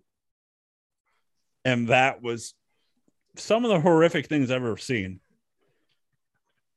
And i know there's some there's some there's one that is actually a franchise that we'll be doing down the line just because of how bad it is and it's not the room because there's no sequel all right jesus Thank God. You've only done that movie like three times on podcast. We could. hear me out we could Nope. because we could do the real version or we and we could do the youtube version youtube I- version doesn't have the sex scenes so that it takes off 20 minutes I stand by my love of never having seen that film or the movie about that film. hey we oh we probably could disaster artist is about that movie we're having we're having a uh, group discussion aka me and keith to make the agreement that it will be down the line. of a bitches. we will we I'll, I'll, i will sell my soul to the devil and be like keith you can have you can have my next i'll make a trade. I'll have him give him like my next three draft picks my next three movie picks for this agreement Joe, I just want you to think of think this through though, because at some point we're probably gonna have to do more Q editions for this Oh, podcast because Keith's gonna fuck off to like Jamaica or something. i know And I can pull stealth out of my ass, Joseph. i can that's fine i'll i'll, I'll watch it Before I One- fuck off one- to Jamaica, I'm gonna cash in. I'm gonna cash in a bunch of my bad chips, and we're gonna watch a little movie that rhymes with Schmeider Mutt. Snyder cut, baby. That's not Oh, shit. God That's damn it. amazing. That I don't. No, no, no, sir. You don't have to say that's that's shit because that's a. It's like nine hours of fantastic. Okay, I'm Which all I for like- it. So that's technically only two movies though, because we just do Batman versus Superman and then Snyder No, Cut. no, No, no, no, we, no. we, we have no. to we have to do both Justice Man of Leagues. Steel, Yeah, Man of Steel, Man of Steel, DOJ, BBS DOJ, Justice, Justice League, League, Justice League, Snyder Snyder Cut. Cut. So it's four movies. with my boy Joss Whedon. By the way, just really showed his ass on the news lately. Has he? I mean, hasn't he Oh. been doing that for like well over a year? yeah, now? but no, they like. oh yeah, he just came out with something, right? He just Yeah. finally did his like trying to come out of being canceled interview, and Oh. boy, whew. not He good, a- Bob. he is a creep. He's gonna be done in the industry, right? At least for like the mainstream industry. Yeah. He like just his just the one little like uh Gal Gadot comment that happened, and she's like, no, I. He like he says she didn't understand what was going on because she. Didn't Oh speak yeah, I English saw that. And She's like, no, bitch. no, no, I got it. First of all, I don't think anyone's ever seen Gal Gadot and thought she didn't understand English. Hmm, well, Also, does he think people in Israel just like speak Hebrew all the time? well, Yes. and he invented his own. He chose to call his name isn't Joss. He called himself that. this is a movie star name. Yeah, he his name's like Joseph or something. Oh man. I'm gonna start calling Joe Joss Lessel. and Joss is the worst name in the world. Is that really? Uh, hang on. I can't, before we leave, I won't, I won't leave our, our fans. Uh, God damn it. Oh, Joss Lessel. Here we Well, go. he gave himself if if I'm understanding the article right, he gave himself that name in college to like impress women.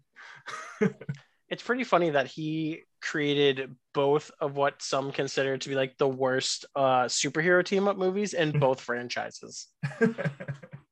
Because well, I didn't. I liked Age of Ultron. I didn't think it was as bad as a lot of people did. But fucking the first cut of Justice League was fucking hot garbage. Well, that's where that's where I get the Snyder cut. So, God damn it. Ugh, uh, oh no, I'll stand by uh, uh, Avengers One and Firefly. I'll I'll always argue it, kid. He didn't do Avengers one. yeah, I did. yeah, Oh, did he? yeah. Yeah, he did Avengers one and Ultron, and then the um, Russo brothers took over. I mean, Firefly is also a fucking fire movie.